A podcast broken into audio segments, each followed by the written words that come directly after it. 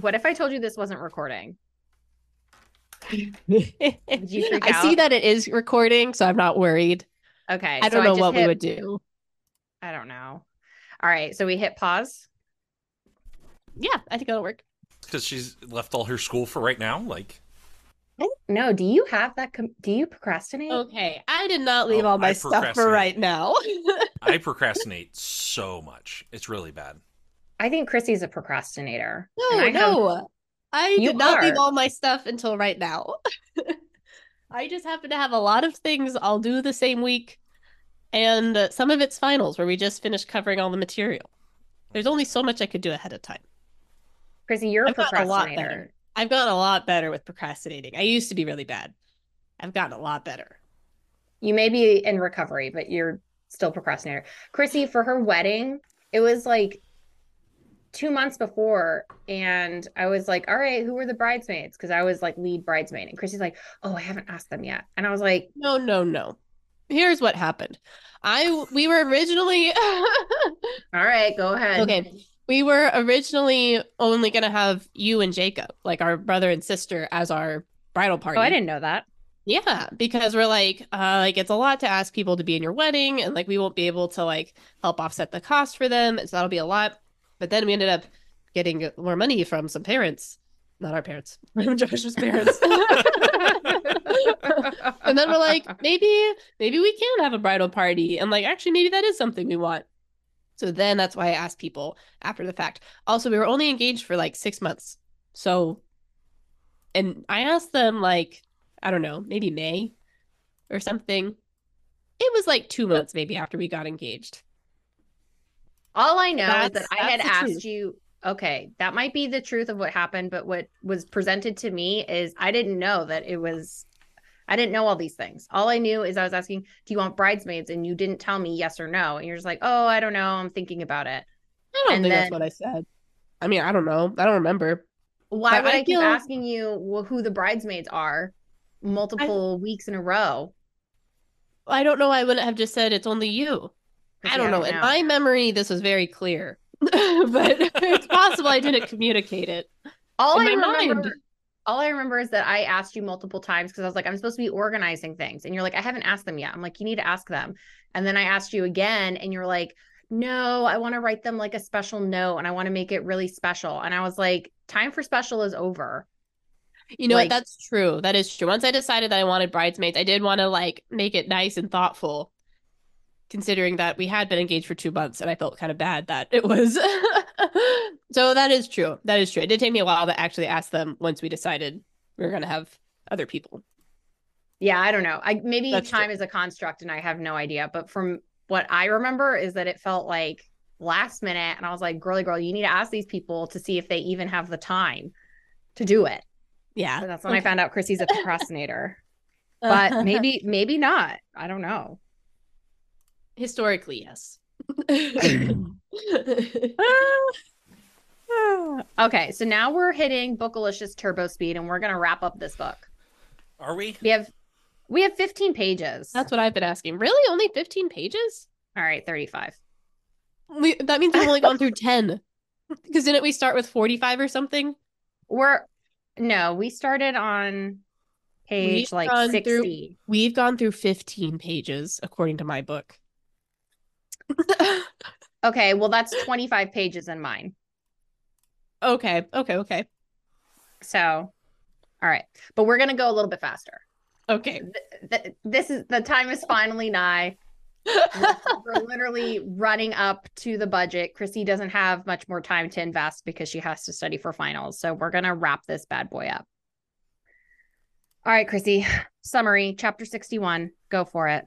Okay, chapter 61. It's called Seo, which means intelligence. Um, and in this chapter, we learn that we learn that nothing Hrathen does is for show. I okay, I've started imagining Hrathen in this chapter as Zoolander, and just everything he's doing is like a fashion show. So I'd like Blue us to read steel. it. Yeah, I'd like us to read it with that image in our mind. We learned that um, Shuden does his Tai Chi to save the world. Raoden doesn't dissolve in the sugar pool, um, and he ends up saving Elantris, and Hrathen saves Sarene. Yes. So Dilaf and Hrathen, they're in Teod with Sarene. And I guess they're keeping up the pretense that they're gonna give Sarene to Eventio and then they're gonna double cross him, is I guess their strategy. Yeah. Um, and then this is when Hrathen's like, this is enough. I can't be a part of this. Um, and so he uh, um goes to save Sarene, and then Dilaf stabs Hrathen, but Hrathen has his armor on, and Hrathen was like, I thought that was Playmobil, dress up. And then Hrathen goes, Nothing I do is for show. Nope, nothing he does is for show. yeah, so then he saves Sarene, Mm-hmm. um, then takes her away. Yes. Then Raoden's in the pool, nothing important there. Um, oh, what we find out in the pool is that it's like the do you want to save your game now? Or do you want to quit? And he's like, like, I'd like to continue on with the adventure. I'm not ready to quit now. So he selects the continue button. So then he comes back out of the pool. That's what we find out there.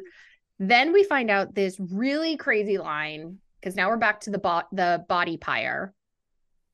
And so during all right, so the Fjordells finished dousing the lanterns with oil, then prepared their torches. During the entire process, Shuden moved his arms in restraint, circular patterns, blah blah blah blah blah. This is the part.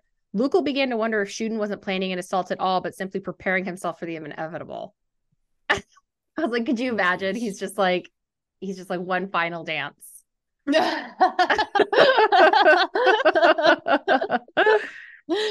He's in his last dance mode.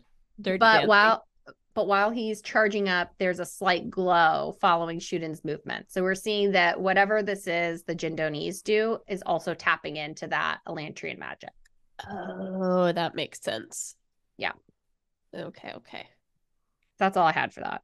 I was wondering if he was glowing because he was like tapping into his purpose or something. I was still tying it back to that.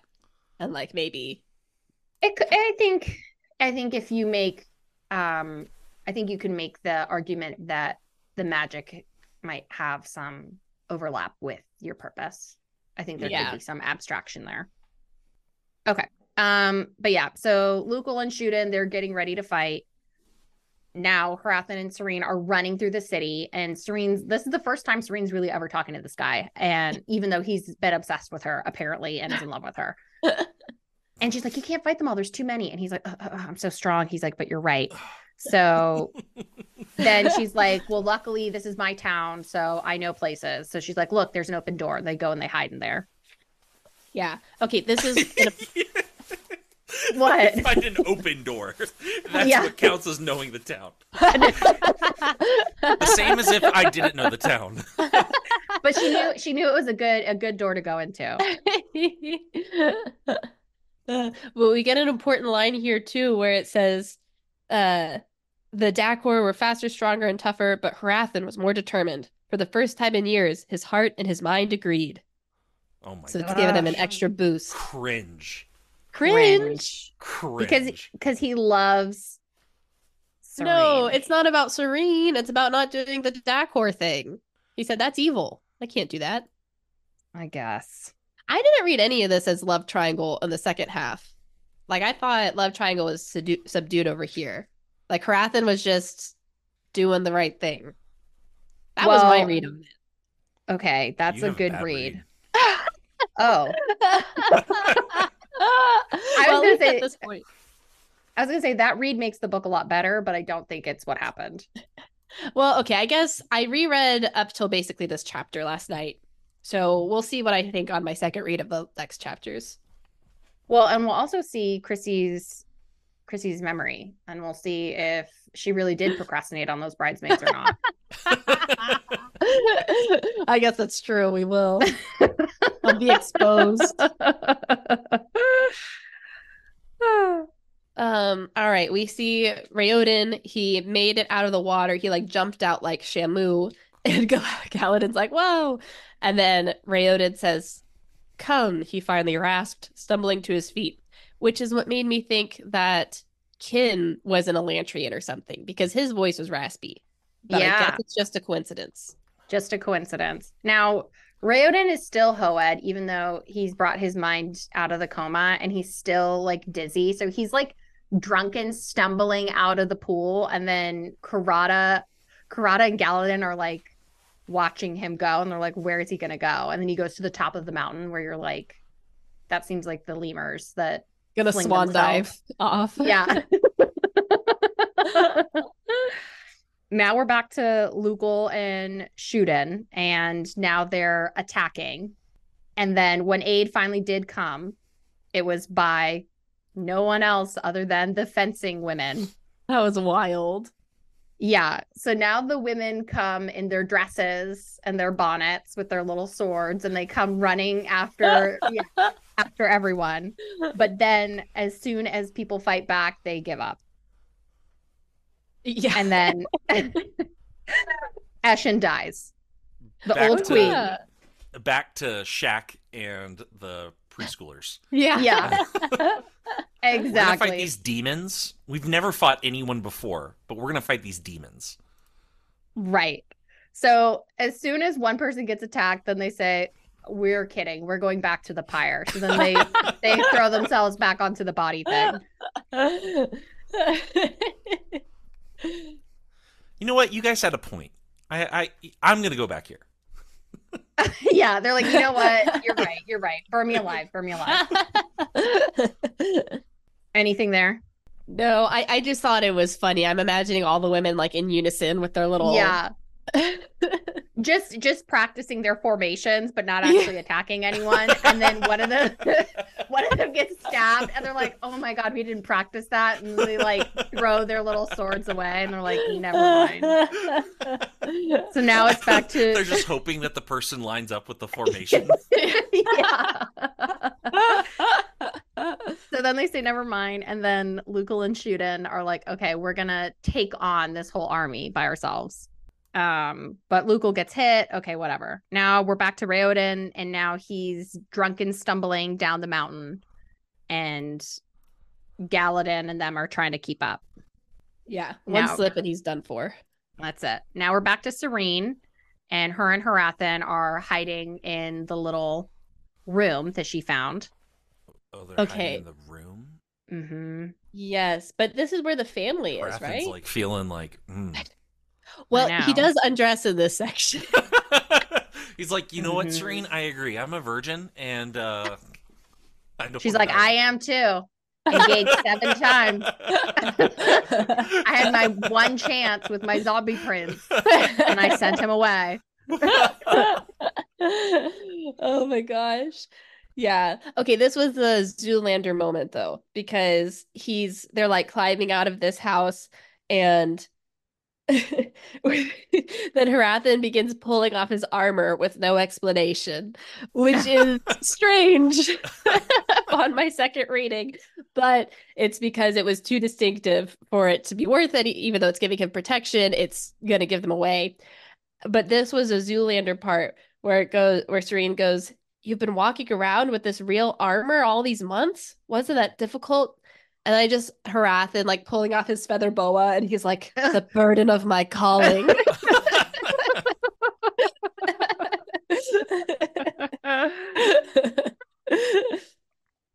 He stood bare chested, wearing only a pair of thin, knee length trousers and a long sleeve like band of cloth around his right arm.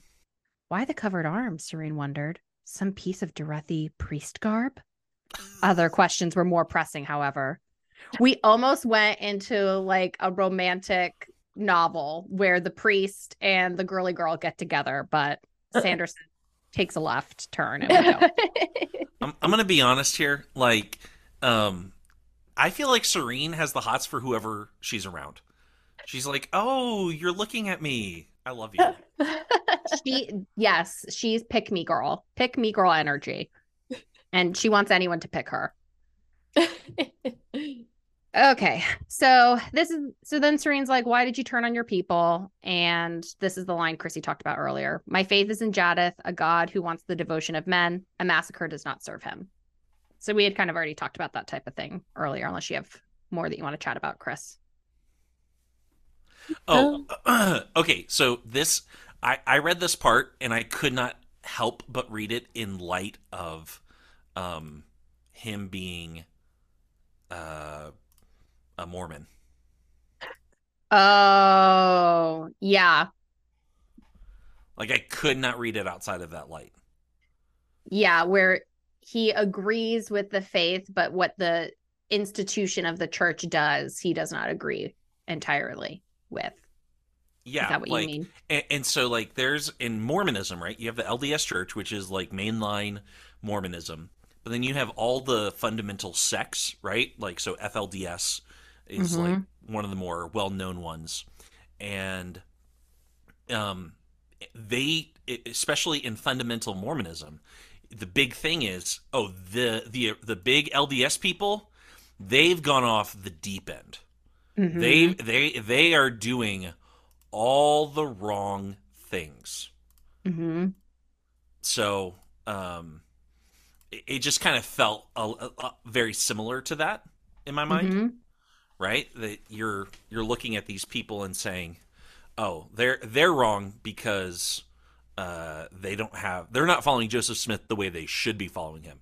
Anyways, and I felt that way with him. He's like, "Oh, the the LDS church has gone wrong. I'm going to a more true and fundamental form of the faith, right? Back to the original teachings."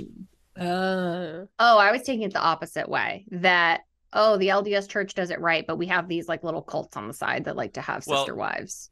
Yes, well, the the LDS Church would say that they do it right, but all the fundamentalists say no, they don't. Right. So I guess I was thinking that Sanderson would fall more in the church, not the fundamentalist group. I'm not saying that Sanderson's a fundamentalist. I'm just that was how I took it. Oh, okay. Okay. Yeah. see that. I think anytime you have religion, Uh-huh. um, there's innate power that you have over people who follow it. yeah, And I think power is too tempting for most people, and Mhm. they'll take advantage of it in some way. That's a good thought, though. Anything there, Chris? Um, I don't think so. Well, you know, it's kind of interesting because we had that big showdown with Hrathen and Omin on the Elantris wall where he's like, What happened to your faith, Hrathen? And now we're kind of seeing him come back to his faith, but in like what he's seeing as like the good and true way. Um, where he's like recognizing that Dilaf's actions are evil, and Tyrion goes, But your faith, and he goes, My faith is in Jaddeth. And he doesn't want a massacre. So Yeah. kind of see full Well, circle. I guess he's realizing his faith is in the God and not in the church. Um, yeah, yeah. But I think sometime, I don't know. I don't know how you can divorce the two. mm-hmm. That seems like a really slippery line to delineate. yeah, Like if you say the church is doing it wrong, then it's like, okay, well then who's doing it right? And then you're like, well, I know what's right. And then it's like, do you know what's right? What makes what you say right over what the church is saying? yeah, Yeah. Well, I mean, I feel like that's kind of how a lot of different sects have started. right? Exactly. Like they're doing it wrong. So Hrathen's gonna start his own thing now. yeah, he's going to start another spin-off religion. Yeah, Well, he would. he would. if he made it out. Spoiler alert. Okay. so now we flip back to Raoden, and his feet have turned into just lumps of flesh that he's running on, which I have stubbed my toe and I couldn't even imagine if the whole thing was lacerated. That was disgusting. now we go back to Lukel and they're in the body pit and he got stabbed in the leg. I don't even think he did anything. I think he had that IKEA chair leg, gave one whack, got stabbed, fell back in the pit. Like this is the the saddest uprising that I've ever seen. Yeah.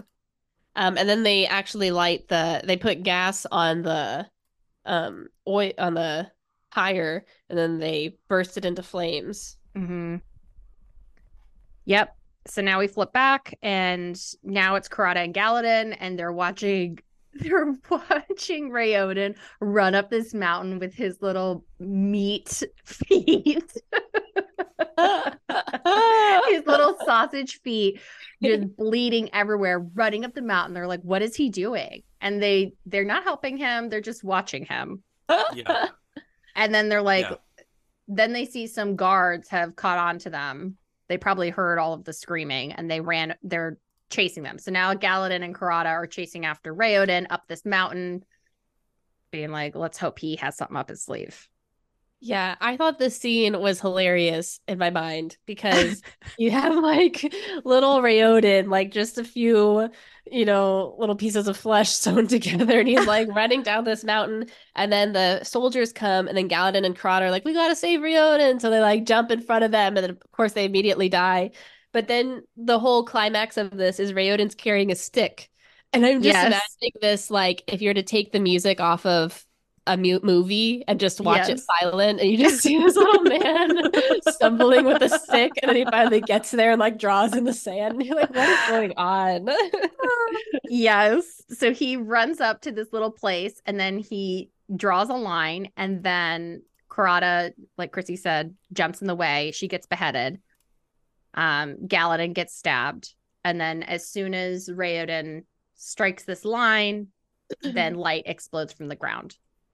Yeah so they don't really say how Ryota knew exactly where to go other than there was this some is this is the crazy it. like uh, like it, this is as crazy as like the step dude right like knowing how many steps how I like think- when does he figure this out So he in the pre okay, because I agree. I was like, when I first read this, I was like, what is happening? But they they said when he was in his stupor yeah and he saw the lines and he got like a vision basically of what to do. Where did Oh, that yeah, vision yeah, come from? vision. He- yeah. Where did the vision come from? Don't know. We'll Maybe say it's- magic.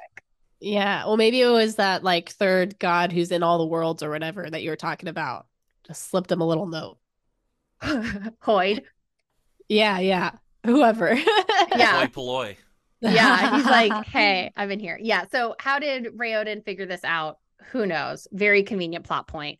Um, but it turns out there's this this Aon that powers up the whole the whole thing, and it's this little. You just have to draw a little Aon on this one spot where all the magic is, and then it can open it up.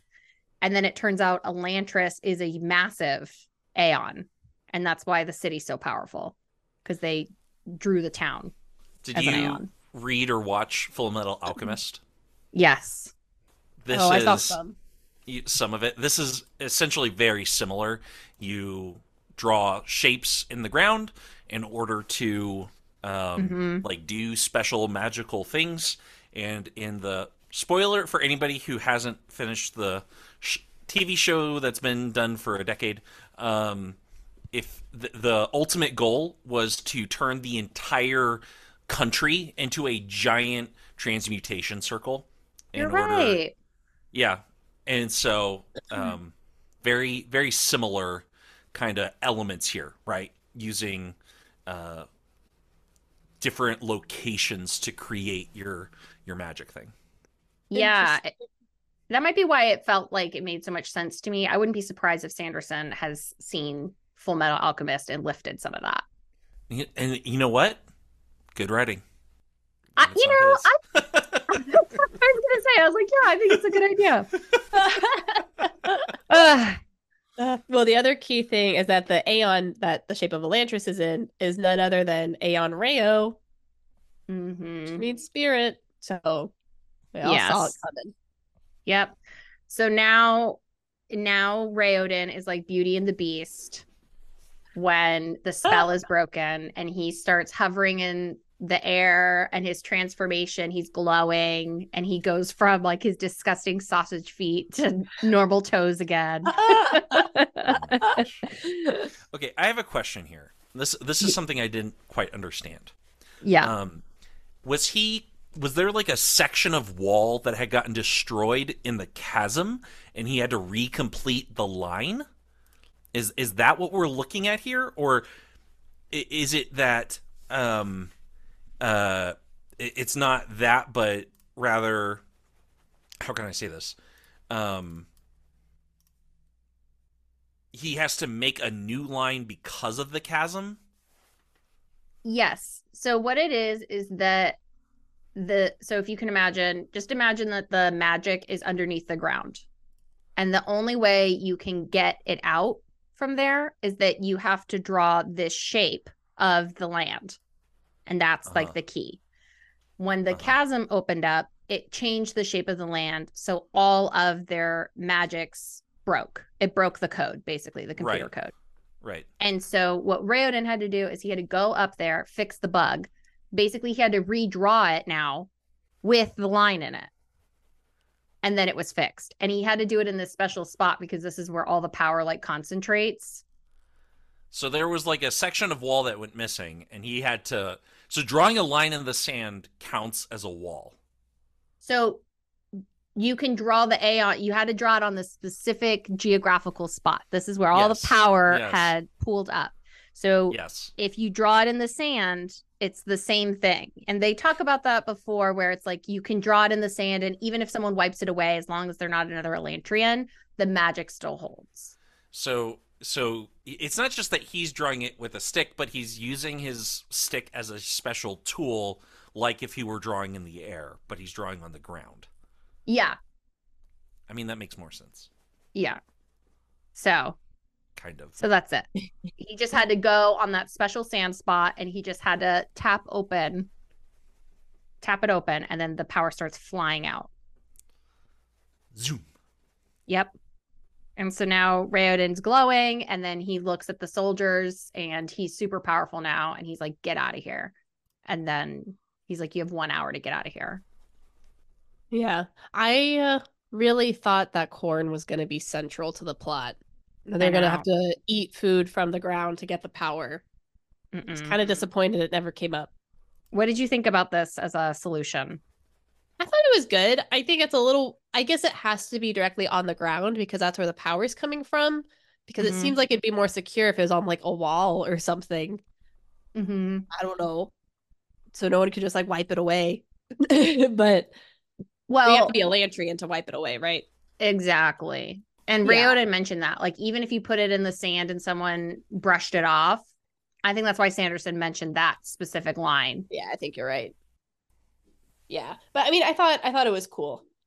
Hmm Yeah. So now, now, okay.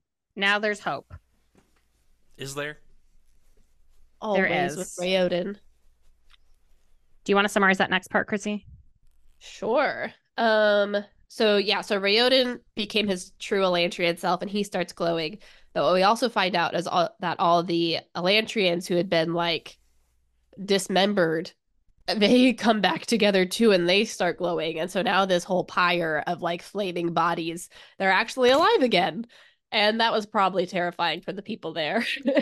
Uh, so anyways so that happens um and then they see Raoden come out like on the mountain and he's like I am here and then he basically tells all of the um Derethi warriors too he's like you guys got to get out of here also I'm back Mhm. It was very like Moses coming down Mount, what was it Mount Sinai yeah with the tablets um with the tablets, whatever mountain he was on. He was coming down the mountain with the tablets, glowing, having just seen God. you know yeah some similarities there Yeah. Yeah. I thought there's a line here that I liked where um all the soldiers are running and they're escaping into the city and their leader slunk behind them. Then it says, Before Raoden's glory, the monk's horrible body seemed more pitiful than terrifying. Which, like, if you kind of have these two powers of like good and evil, it's like evil's really Mhm. powerful. But if you're reading this with like a rosy perspective, it's like in the face of good, evil pales. Comparison. Could be Oh. one read. I like I that. like it. I like it. Yeah. I feel like Sanderson is all of us um as he's writing Lukel who's like was passing out and he didn't get healed from the Elantrian magic so he's still like you know on death's door and Lukel says how totally unexpected he declared then Oh. proceeded to fate from blood loss I thought that line was so funny. I know. All right, now we flip back to Dilaf, and his nose is broken, and his power doesn't let him heal. So I guess he's just stuck with that. Yeah. Um, and he hears his wife still screaming in his mind, like, Revenge. Um, Mm. yeah. Okay, and I thought that was interesting. And my question is, are Dilaf and Raoden foils of each other? Because Raoden was healed by Elantris, and then Dilaf's wife was killed by Elantris, and then Dilaf is full of hate, but Raoden is full of love. Are they Mhm. kind of opposites? I think so. Like Sarene and Hrathen. Yeah, I I think so. I think that's what it's supposed to be. I don't think, to Sam's point, that the execution goes off correctly because Dilaf really just kind of does an about face. I don't know. Yeah. Like, I guess what I'm trying to say is, it seemed like he was going in one direction, and then somewhere along this book, it he like we said, he turned into a one dimensional character, and I don't know that a one dimensional character could be a true foil for Raoden. Yeah, that's fair. Yeah. Although how many dimensions does Raoden have? He's pretty pretty kind of straight line. I feel Yeah. like. I guess I guess he grows a little bit. he grows a little bit and he has like thoughts and he struggles with Yeah. things. Dilaf is just like one track mind. That's true. Okay. Chapter 62. Chapter 62. Okay. So chapter 62 it's called Rayo, which of course means punishment, like Drayok crush throat. Uh, oh. Yeah. Um, and so here we see Hrathen and Sarene still trying to escape um in Teod. Um Hrathen ends up sacrificing himself to save Sarene. Um, and then Raoden finds a way to get to Teod to save Sarene after he's demolished all of the all of the monks in Elantris. hmm Raoden realizes he has the power of the eagles and he can call them at any time.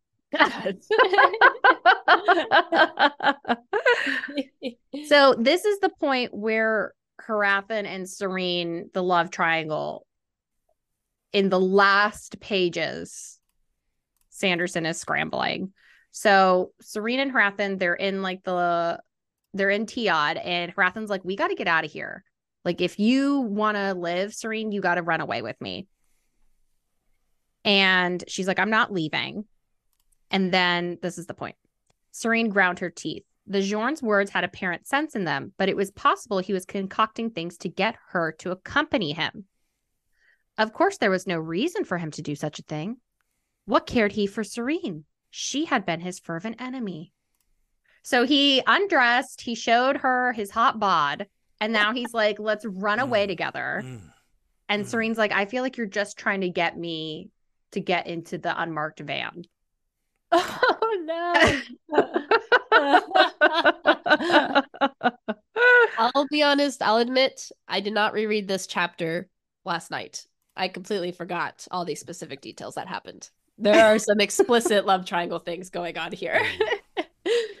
yes. Come here, baby. oh no. I need some of that sweet loving. I know. It's terrible.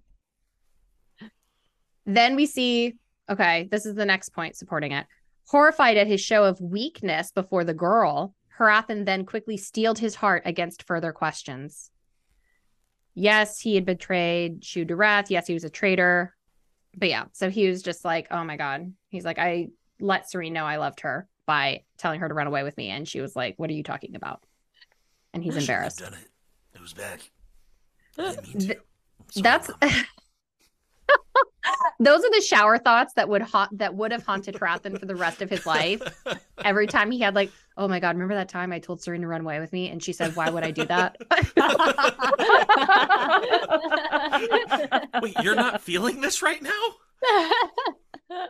I mean, that's what's going on. He's like, man, we we really got something. This is how little um Hrathen knows women. I know. That he's like, you're feeling this, right? Like, Yeah. He's like, we're we're on the same page. They're not on the same page. A line that I put that I think talks a little bit about the serial killers that we talked about earlier is ironically, by opening himself to truth, Hrathen had also exposed himself to the guilt of his past atrocities. So by saying that the church is doing bad things, then he has to accept the fact that he did bad things too. Yeah. But I like this shift because now he's like, now I'm going to say that, uh, what does it say? Uh, one thing kept him from despair. He could say that he now followed the truth in his heart. And he could die and face Aw. Jaddeth with courage and pride. Aw. Yeah. Nice. Which I think is kind of why I didn't remember the love triangle thing because his like motivation is to do good now. It's kind of For like it wasn't for Sarene. No, it was it was for Jaddeth. Yeah. So now we get a callback to the priest that Hrathen sent off on the first day. Yeah. He he comes back and all he does is tattle on Hrathen. And Hrathen's like, I should have killed you when I was still evil. oh my gosh. All right. And then this is the final line of the love triangle. Hrathen discarded all question. Instead, his view and consciousness was filled with Sarene's worried face, the woman who had destroyed him. Because of her, he had finally rejected the lies he had believed all of his life. She would never know that he had come to love her. Goodbye, my princess, he thought. Jaddeth, be merciful to my soul. I only did the best I could. Cute or cringe? Cringe. This is weird. he's he's created this like really deep relationship and she doesn't Yes. know him at all. No. right? this is he he has a shrine of her currently. Like yes. in in like the in in his bedroom in his like little lockbox that nobody can see and and then like he dies people like empty out his stuff she finds out and she's like this is the most disgusting thing i've ever seen in my life hmm Yeah, so Hrathen got stabbed when that priest was tattling on him, I guess. He ran up and stabbed him. And then Sarene's watching Hrathen die. And this, so after he's saying, just to support Sam's claim about the shrine, he has this whole elaborate thing from his perspective. We get to Sarene's perspective. Um, she's like, Hrathen, don't you dare leave me alone. He didn't respond. She had fought with him over the fate of two countries, but had never really known who he was. She never would. okay, my my question with God. Hrathen is how many women has he even seen in his life? Because we don't see any women monks, we don't see any women Dakhor people. I don't know how Dilaf met his wife, but like this might be the only woman he's ever met. You okay, know? he's no, no, no. He's walked around the town. He's seen women before. Okay, that I guess that's true. But like no one who's been his like intellectual equal. that again is not saying much for this book No. I agree. that is oh. not saying much Man. Ugh. yeah. There's so Yeah. oh, go right. for it. I was gonna pull out another line from this little paragraph. Yeah, so do it. it's Sarene's perspective as Hrathen is there dying. And then it says, People gathered around her, upset by the sight of a dying man in the street. it's like, what an understatement. I know these demons are running amok in the town, and they're just like, "What's happening? This is so crazy." I'm like, "Oh my god, someone's dead." They're like, "Oh." oh." Um, but we see that one of them, one of like the bare chested forms who are showing up in the alley, had blood on his face, the sign of a broken nose. So that's Dilaf. That's Nathan Shelley coming in to get Sarene. yeah. Then we find out that the priest Hrathen sent off. Once he got there, the Gyorn was like, you know what? I have a great plan for you. He's like, this is all going to happen exactly how I'm imagining it. And then you're going to have to go to this town and you're going to have to kill Hrathen because he's going to turn on us. But we can't kill him beforehand because we still need him to be a distraction for some reason. And so we find out that the priest was given that assignment to kill Hrathen. Yeah. Okay. Do you feel like Fjon or whoever the priest is is kind of like that's how Hrathen started too? Because he's like trying to do this good thing and he's like, oh wow, I did it to serve Jaddeth's empire. And he kind of seems to have the same motivation as Hrathen does and the same outlook. no he doesn't have the same outlook as Hrathen. No. You don't he, think he so? wants he wants revenge He- Yeah. he's- he is motivated by revenge Fjon? Yeah. no Yeah. The priest who Hrathen sent away. That's who we're talking about. yeah Yeah. Yeah. Um, I mean, it's kind of revenge. I don't know. It it doesn't. I don't get a super angry vibe from him. Like he was just ordered to do this thing, and he's like, "All right, I'm gonna do it." And it he says, um, Fjon had performed his duty. His period of penance was over. Like I, and then with a merry step, he got breakfast. And so I Yeah, kind of thought okay. that a Yeah, merry was step. you you stab someone, you're like, my day. I'm, I'm having a good day right now. Got everything done on my to-do list. Th- this was basically the gang initiation. Go kill this person, then you'll be part of the gang. And he's just like, all right, don't care that I knew the guy. He's dead. I don't know. I guess I was reading it more of like Hrathen did evil things because it was his duty. And mm-hmm. I kind of just got the feeling that Fjon felt like this was the right thing to do. Like Hrathen thought it was the right thing to do. I mean, I guess they all do, but Dilaf definitely has some more like vengeance overtones in there. Yeah, I think he, I think Fjon's just really just a minion because he says, um, how had Wyrn known that Fjon would find Hrathen here on the streets of Teod of all places? Convenient. Right. Fjon would probably never know. Lord Jaddeth moved in ways beyond the understandings of men. But Fjon had performed his duty. His period of penance was over. So I think he's just like he's just not thinking about it. And I also think that if you're in a religion where they sacrifice people to go get their Starbucks coffee in the morning, that killing someone else just might not be that big of a deal. Yeah. Right. Okay, so now we're back to Raoden and all the Elantrians are they're like, "Oh my gosh, I'm healed." But Lukel's like, "Leave me. I'm dying. Tend to the others." And the Raoden's like, "Stop whining." And then he does a magic spell and then Lukel is cured. And then he's like, "Oh my god, I'm alive." He's like, "Okay. I can help you now." Yeah. The Lukel's upset he doesn't have a scar to show off to people, but that's okay. But then um Ash comes and is like, "Help, help." And what did you say? help, listen. Hey, listen.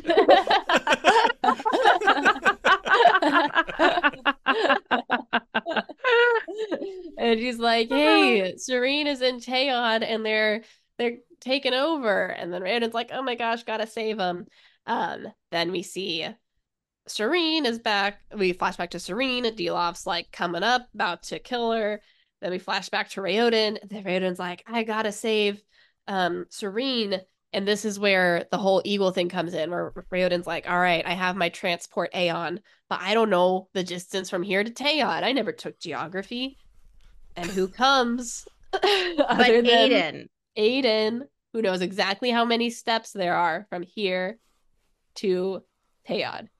I'm imagining Aiden went from Squidward to like handsome Squidward, and he's walking in with like a buff Elantrian body, and they're like, they're like, how many steps is it possibly to Teod? And then all of a sudden he like saunters in one million three hundred twenty-six thousand eight hundred and five. Aiden said, "That will take you to the docks." He said, "I'm not sure how I know that." Convenient. I went there as a child once, but it'll have to be enough. Raoden thought.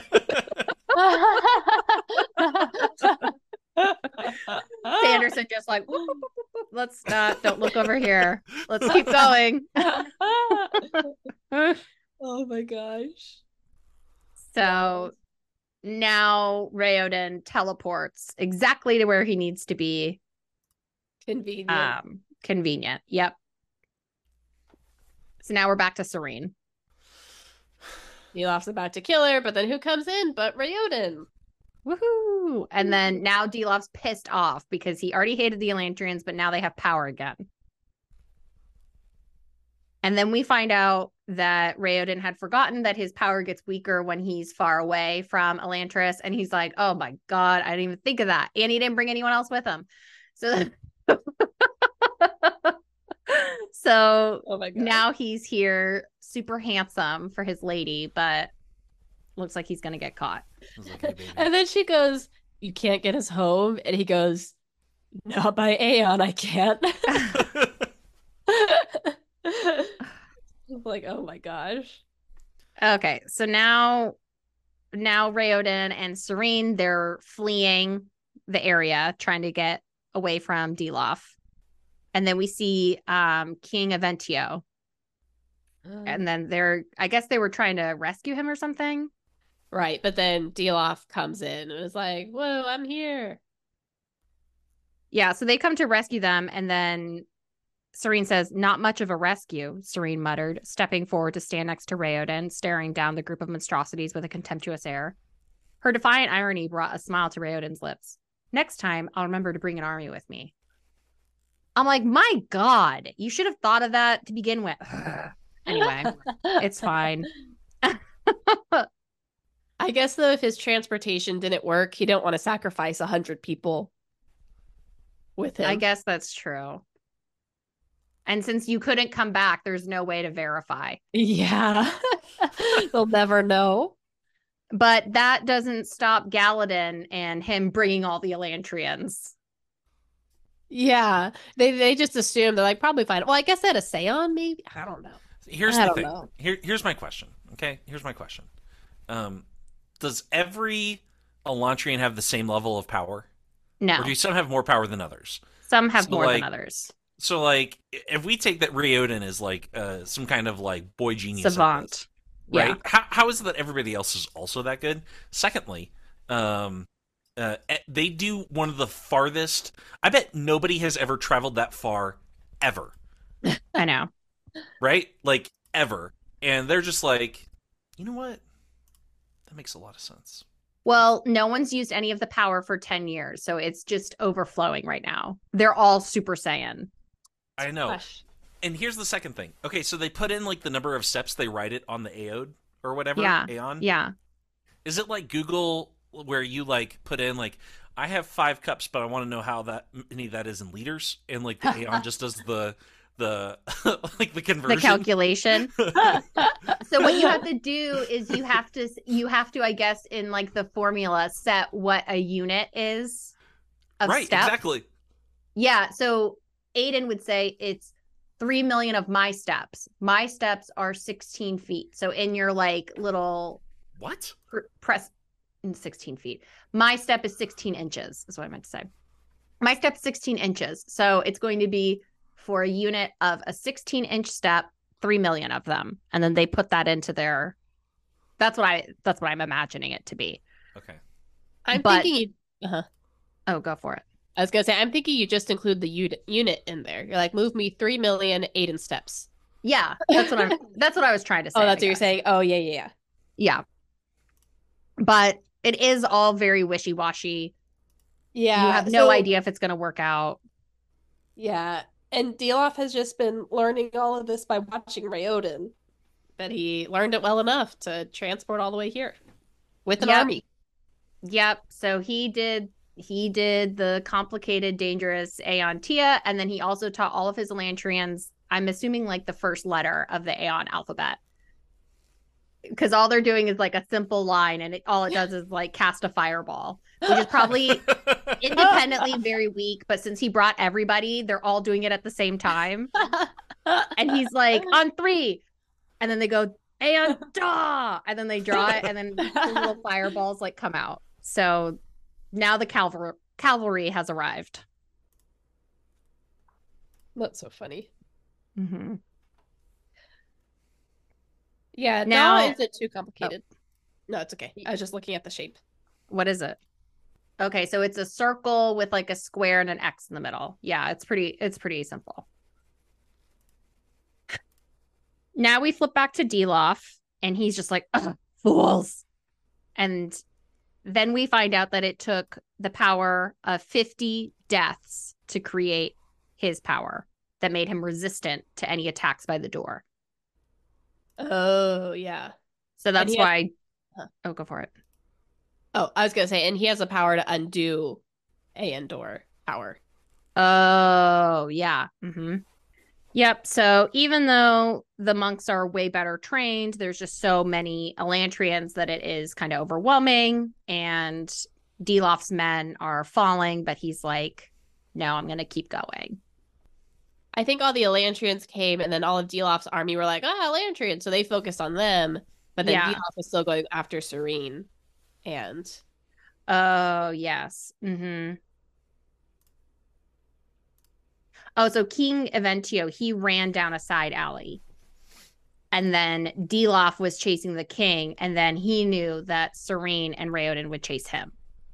Yeah. Okay. Again, they fall directly into the trap. But I guess they're trying to save Eventeo, so what are you gonna do? I think Raoden's feeling really buff right now. He's feeling unstoppable. okay, so then Dilaf comes and he's like about to attack Sarene and um Raoden, and they try to sword fight him off, but they just can't. And then who comes out of the shadows but Hrathen? bum, bum, bum. And Hrathen has his little like Buzz Lightyear forearm thing. Yes. And, um, Dilaf tries to hit it with the sword, but it like bounces off because it turns out that was his one bone that was changed when he was in Dakhor. So he has superpowers. hmm In that one arm. The one arm. Yep. So then he's able to kill Dilaf. And then now Raoden's after. Yeah, he dies. We thought he was dead before, but now he's dead for sure. Yeah. Oh, here we go. Um, so Raoden's like, I can't believe you guys followed me. That's so crazy. And then Galladon snorted, We had Ash call ahead to make sure you arrived safely. We're not Kayana or like crazy people, unlike our king. So okay. Good job. Good job, Sanderson. Yeah, Galladon's the only one with brains. I agree. yeah, the other crazy thing is is that so they have all these injuries, of course, because they just did war. And then Raoden's like, all right, guys, I'm gonna show you the healing Aon, the most complicated one of all. If you mess up one little spot, they're gonna die. And then they just all start doing it. and, and Galladon saves Raoden's hand. And I just felt like it was he's like doing surgery after watching a YouTube video. I was like, my gosh.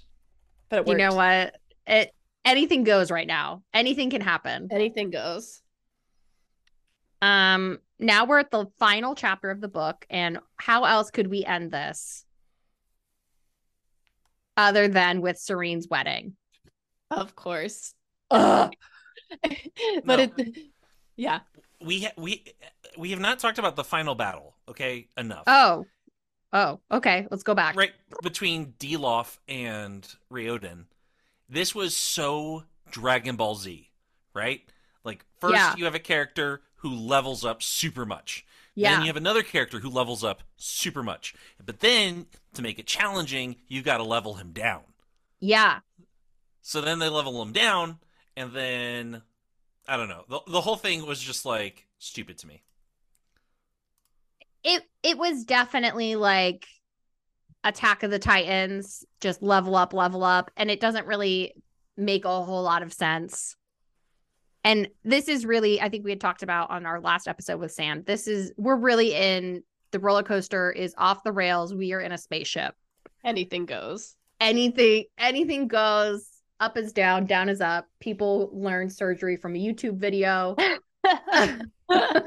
People are powering up, powering down. Someone who was dead somehow came back to life to kill someone who's way too strong for Raoden to take care of, but with his last ounce of energy, he's able to kill him somehow. yeah. Nothing makes sense, but that's okay. I guess. yeah.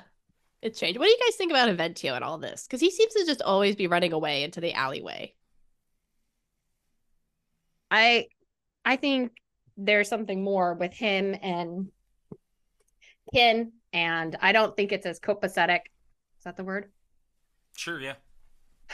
As they both make it out to be. I think that there's some I don't think they're both as innocent as they pretend.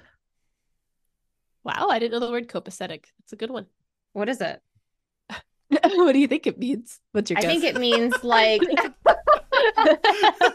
she's so glad to learn a word she doesn't even know what it means. well, no, I know what it means. I looked it Oh. up. Oh, I looked it up. I didn't know what it meant before. Oh, I okay. thought like Oh, copacetic sorry. meant like like you're good, I'm good. We're copacetic. yes, yeah. Yeah, that sounds Yeah. right. It, yeah, it says in excellent order. Yeah. Thing is copacetic. That's a good one. Yeah. Like Yeah. foppish. Sam, did you know the word foppish? Yeah. What? From How do you before. Yeah, wh- why would I know what the word foppish is? we didn't know what it was, and we Googled it. We thought we knew what it was. What do you think it means? We'll quiz you right now. A dandy. Where did you learn the word foppish? Did you learn it from our podcast or did you know it before? Well, uh, I mean, I I learned it from your podcast, yeah. Oh, we're talking But- about before. But but I would have been able to guess that because you would talk about a foppish haircut or something like that. oh, I've never heard of that. Oh yeah, uh, I I mean I uh, I had before hearing it in the podcast, I had read it in the book, and I oh, yeah, yeah, yeah. I I wouldn't have said dandy, right? But in the context of the word, I was like, okay, yeah, that makes sense. Okay, that's Mm. politician speak for yeah, no, that's exactly what I said. And you're like, "What? No." you said You said you knew what it meant. Then I you said do. you knew what it meant after we explained it on the podcast. Then you said that you would have been able to figure it out, but you wouldn't have used the right term. You would have used a different term, but it was correct. It was correct. okay. Let's see. Any more on the final battle? Because we have to get to Uh, Sarene's wedding. Okay, let's get to Sarene's wedding. We got we got to Number wrap this up. seven. Number, Number seven. seven. Okay. Okay. There's 63. It's called Teo, which means majesty. And of course, we see uh, uh, Raoden and Sarene get married, and there's a big line at the end. That could either the it's going to be in the cringe or cute game, and we'll see what we all think. All right. Well, Sarene, this is finally, I'm like, this is how you have to do it to get married, lady. Sarene grabbed Raoden's arm in a firm grip. Walk, she ordered, nodding toward the doorway. This time she wasn't letting go until someone married them. I was like, really? I was like, Oh if you're getting gosh. married, it's you handcuffing Raoden to yourself and walking him down the aisle with you. oh my gosh. oh, crazy. So we get a line about the Seons. We had wondered how they were created. Raoden planned to interrogate the other Elantrians in hopes of discovering more about Seons. It disturbed him that throughout his studies, readings, and learnings, he had never discovered exactly wh- how Seons were created, if indeed they were even creations of AonDor. So, just giving little hints of what the next book will probably cover. Oh yeah. Yeah, and we mm-hmm. we're learning more about Aondor, where the Derethi monks, like in their bones, they had their own version of Aondor. Um, and it says Raoden was beginning to suspect there was more than one way to access the Dor because the Derethi had some version of it, and then also Shuden, when he was doing his little ballet dance, he was glowing, so he also somehow found a way to access it. Yes. So interesting. So now they had their big wedding. It sounds like it was a Catholic mass because they said it was long, lengthy, and often dry. So- So you thought of my wedding?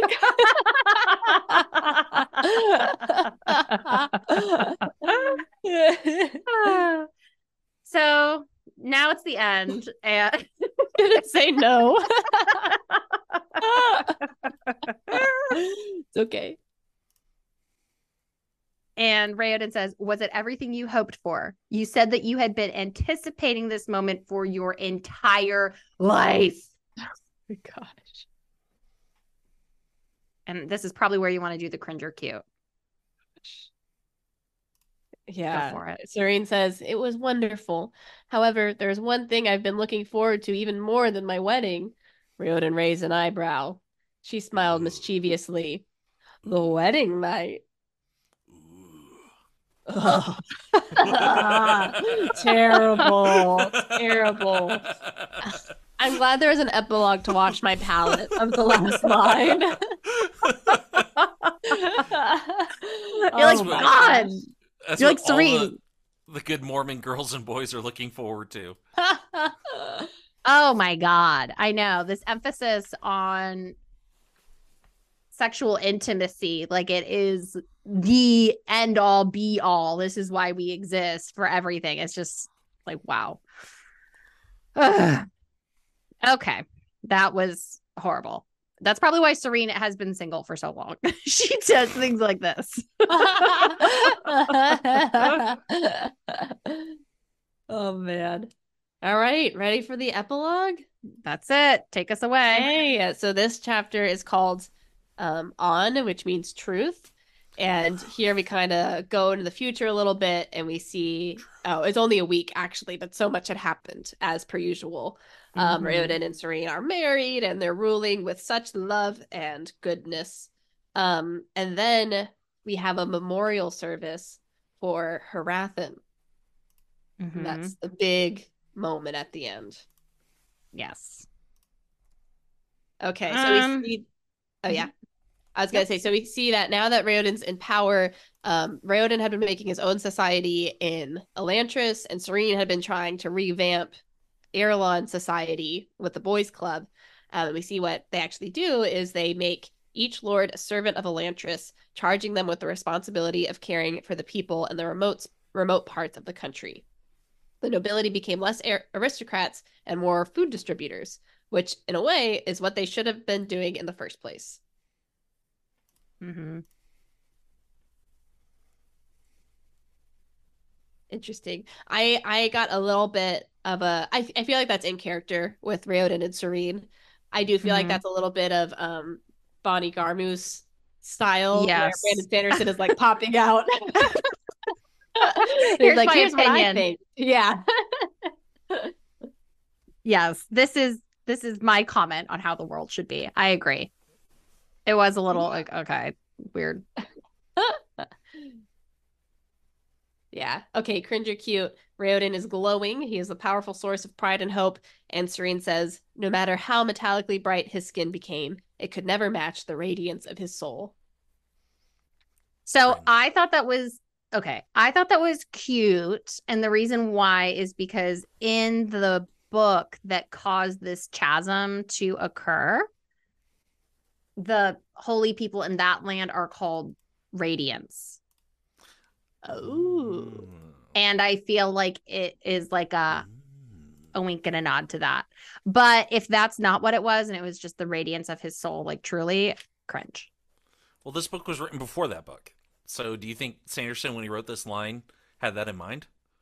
he writes all of it he like writes multiple books at the same time i guess so he writes every single day but he doesn't always want to work on the same one Okay. so i think that's how he keeps himself out of writer's block maybe so I thought it was Yeah. kind of cute. I didn't think it was total cringe. yeah okay um now let's see Um, we get a little This- bit more. Oh yeah, you can go. okay, this is something that I thought was a plot hole is because when Aiden threw himself on the body pyre, Luca was like, "Oh my gosh, how crazy!" But then we see, um, just behind Raoden and Lukel, she could, she Sarene could make out the silver skin form of Aiden, Daora's second son. According to Lukel, the Shaod had taken Aiden five years before, but the family had determined to cover up his transformation with makeup rather than throw him into Elantris. Yeah, that's right. And I'm like, did he not know? Maybe this is to Sam's point. Aiden was added in after the fact, and Sanderson forgot to tie up that sentence. Could That's hilarious. he, he- he forgot to tie up the sentence. yeah. you know, he, he forgot to edit that one. So I don't know. That just didn't make sense to me. You know what? Actually, okay, okay. No, I'm reading. I flip back to that part where Aiden throws himself onto the pile of Elantrians, and Yeah. actually, I think it does fit because it says Luke will reach for his brother, but it was too late. And then it shows Aiden walking over, and it's the soldier's eyes opened wide and jumped back and was surprised. So Luke, I don't think is surprised. It's the other people who are like, "What's this kid doing?" Let me see. Because I remember reading that and being like, he doesn't know that he is Elantrian. I thought that Like if you read the full context of it, but you're saying maybe it could look okay. I think so because Lukel's trying to stop his brother from joining them. So I think he kind of has an idea of like, uh, he he belongs. Oh, okay. so maybe we missaid that the first time. Because I I also thought that though. Yeah.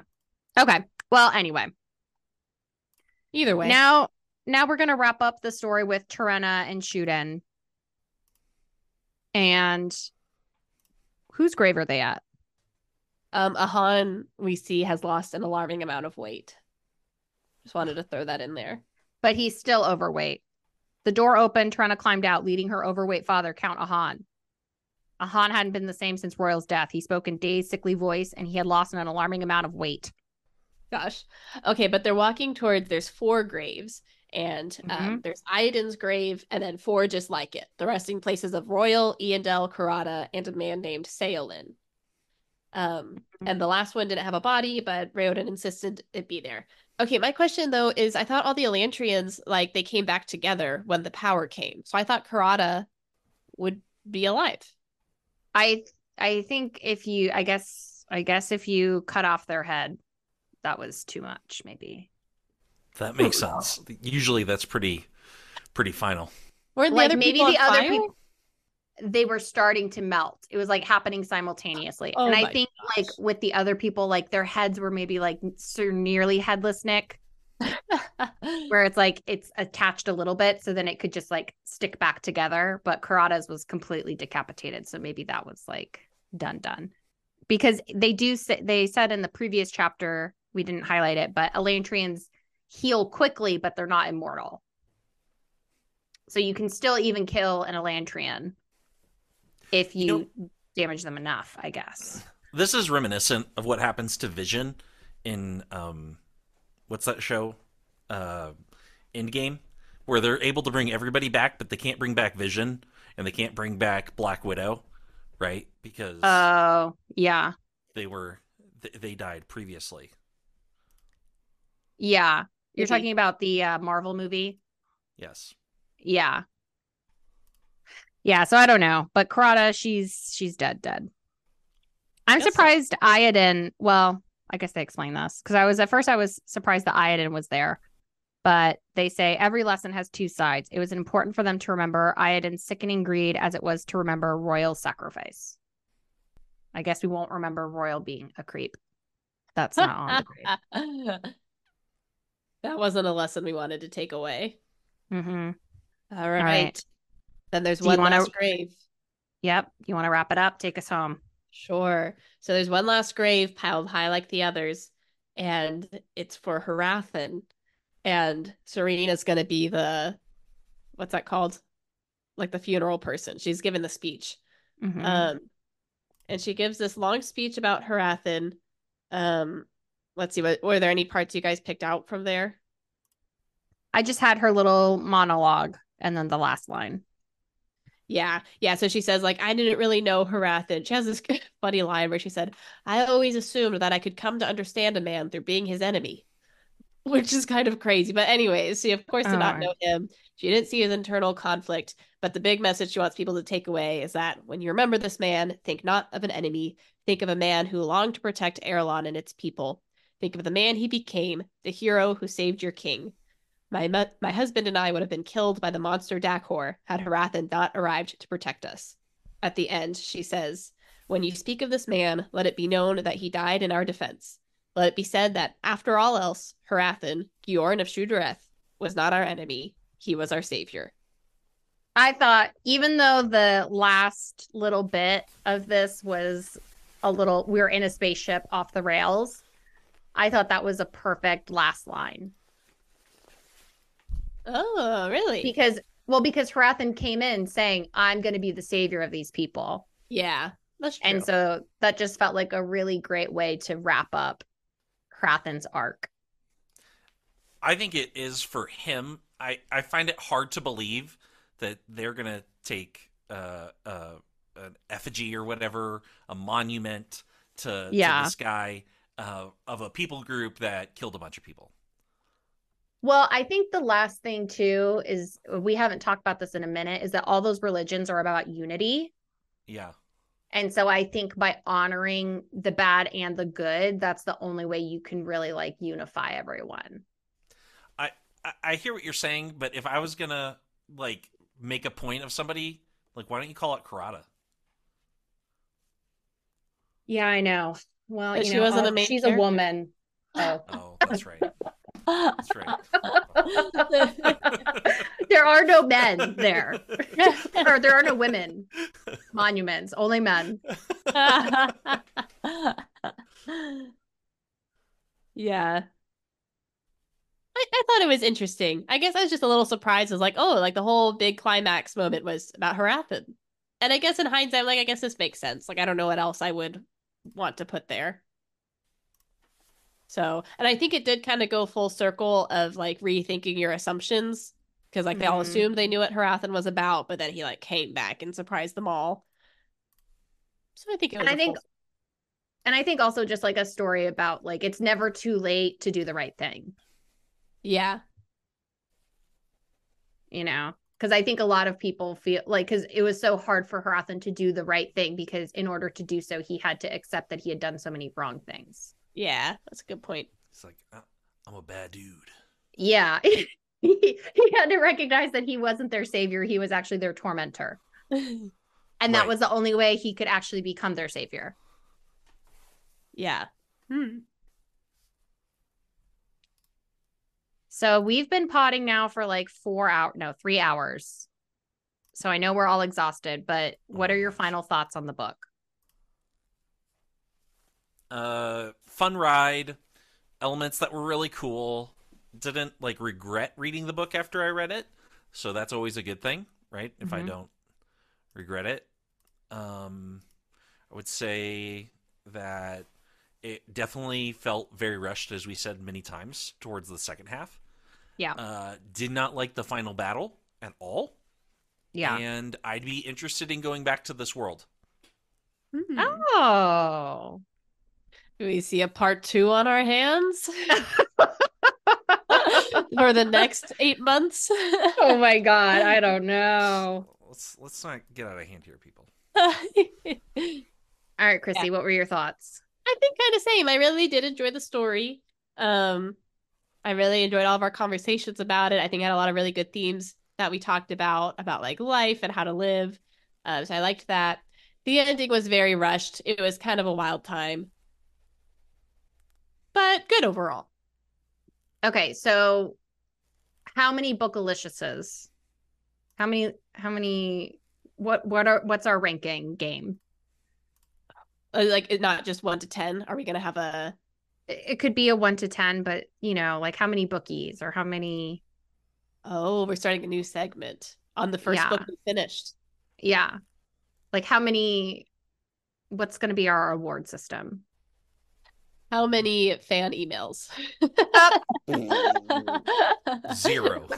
Oh no. No. Okay. We'll just for right now it'll just be on a scale of 1 to 5. How many how many? 5 being great, 1 being don't read.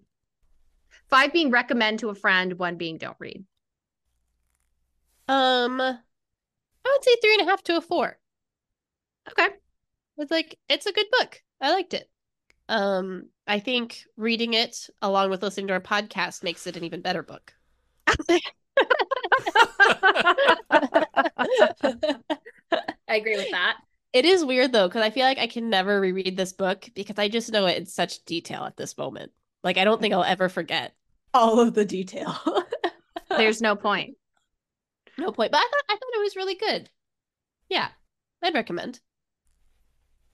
What about Sam, would you? you recommend to a friend or would you recommend to an enemy? Uh, I mean, I I recommend it to a friend with a caveat. Yeah. What's your right? caveat? Watch out for part two. Yeah, it just it, it. I mean, it's fine. I, I, there are books I would recommend ahead of it, Yeah. right? There are books I would recommend ahead of it, and so I think that's, um, for me a big aspect of it is that, yeah, I would definitely recommend books ahead of it. Yeah.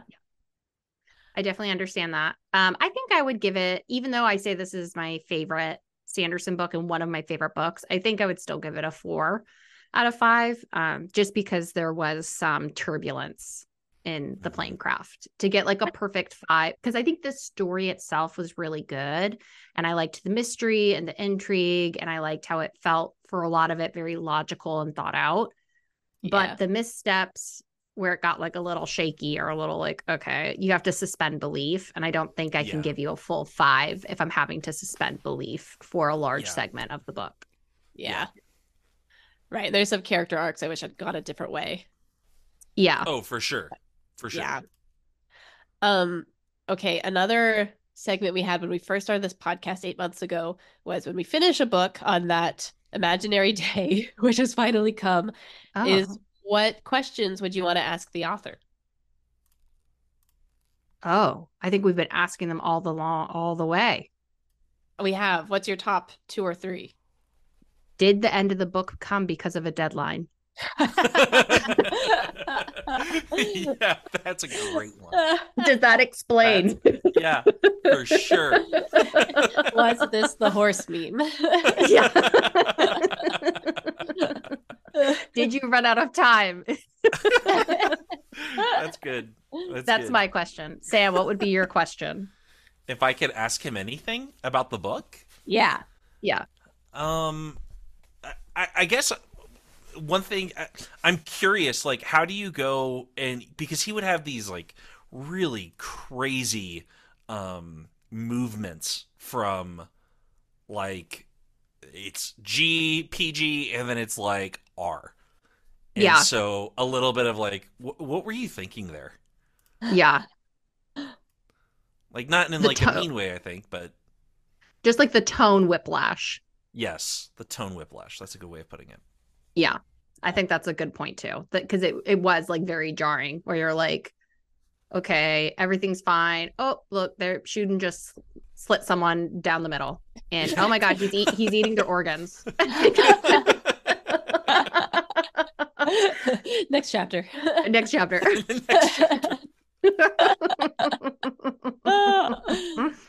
oh my god. All right, Chrissy, what's your question? Okay, mine. I have two, two questions. One is, was Aiden added in as an afterthought? And Oh, that's a second question is, if you could change anything about Dilaf's character or his story arc, what would you change, and why? Oh, Because there's things I would change. Those are great. Those are great. those are good ones. Oh, I think maybe another one would be um Are you against fat people? oh That might yeah. I mean, That's if a you're going to go there, you might as well start talking about like, are you against women? Are you against women? I think he Yeah. would say no. Yeah, did you hate Sarene also while writing this? we came around to her at the end though. Like this whole section we did today, there weren't really any bad Sarene moments. No, aside from her weird penis joke. Oh yeah, that was a weird one. uh, well, I have one last thing. I mean, unless people have other things. But No. if we wanted to keep the party going later, there is a deleted scenes section of this book. And part of it does answer one of your questions, Candy, about the half drawn horse meme, where in the deleted scenes, it's a whole other character that Sanderson had that he was going to introduce like three fourths away through the book, who's going to be this major character who comes out of nowhere. And then he was like, basically, he said, My editor said no. so here's his deleted scenes. I don't think I have that deleted scenes in this little paperback book that I have. Does yours say 10,000 words of bonus content? Because I'm wondering if those are the 10,000 words. Those must be the 10,000 words because look, mine doesn't have it. oh, yeah, mine has a little medal. Oh, I don't have the medal. Well, Chrissy, maybe you'll have to read it to me and tell me. Look what happened to my book, Sam. oh my gosh. The whole thing's falling apart. Okay. I, I think that is a, a, a metaphor of the plot. Three fourths of the way through, it just all comes off the rails. The pages just start flying. They're out of order, but it doesn't matter because nothing makes sense anyway. yeah. So, would you want to do another fantasy epic like this on Bookalicious, Chrissy? Or you is your palate quenched? No, I mean, I liked it. I haven't read a lot of fantasy, so this was a nice change and it was good reading a new book like that. Um I don't let's see. I feel like maybe a shorter book for at least the near future might be a good idea just so we can finish some books. It's so crazy because I didn't even think it was that long of a book. Well, there's just so much that happens. I guess we didn't think we'd be going so slow because The Fault in Our Stars we did in two parts. We did broad strokes the whole time.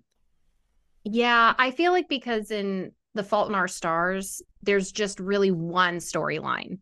That's true. Yeah. and it's a it's a very and i think that's something with ya is that it's normally just a very simple plot Not a lot happening. Love triangle along the way. Who's the girl going to pick? She picks one. The end. No, no, Sam, you got to read The Fault in Our Stars. We need to do a re reunion episode with The Fault in Our Stars because I think it's a great book and it has great themes. Brings up great questions about life. We might need a a brother tiebreaker. Ah, okay. So that's it. How do you feel? Do you feel accomplished? I don't know what I'm going to do without Elantris. I know. I'm kind of sad. It's been so long. I've really liked reading Elantris. I'm kind of bummed that we. Now we're only going to have lessons in chemistry. Oh no, I can't do it. Just stop reading it. no. Well, I think I do think with lessons in chemistry we're on the uptick because I haven't been dreading the last few chapters. Like I'm actually kind of excited to keep reading it now because things look good. And this is such a bestseller where I'm like, it has to be good in the end. There's got to be some payoff. Yeah. Gotta be. Ugh. Cool. All right. All right. Well, th- this is it. Thank you guys so much for hanging out. Thank you, Sam, for sticking with us for over three hours. Wow, Oh, exhausting. Thank you. This is hopefully going to be our winter rations for December. I know. You better parse it out. Yeah, a Chris 10 is minute not coming episodes each. I know. I think we have a lot of content here. We can we can spread it out. Yeah, You do Chris, you better by watch out. I might. Yeah, I might have a new co-host by the time you come back. Oh We'll see. no. Listen, if you want to do a different book, I'll do a different book with you during December. But I'm not. Yeah. I'm not doing. Lessons in chemistry. Yeah, I'm not doing that. Okay, maybe we can find like a short mini one or something to do in December. Well, we could do a short mini one, or we could even maybe.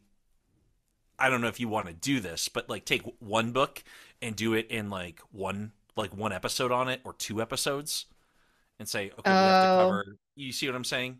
And Yeah, instead of going nearly chapter by as in chapter. depth. Right. Yeah. So Okay. if you want to do We some, could- some one offs or something like that. Yeah, that might be good to just get us through December. Okay, well, this was great. Cool. Yay. Love you Now I guys. hit stop recording. Yeah. Yeah. And then when you end, you'll get the file. Okay. Thanks for listening to this episode of Bookalicious. If you like this discussion, please rate or subscribe to our channel to help other book lovers find this content as well. If you have any questions or suggestions for future books, we'd love to hear from you at bookalicious.pod at gmail.com. As always, thanks for joining our club.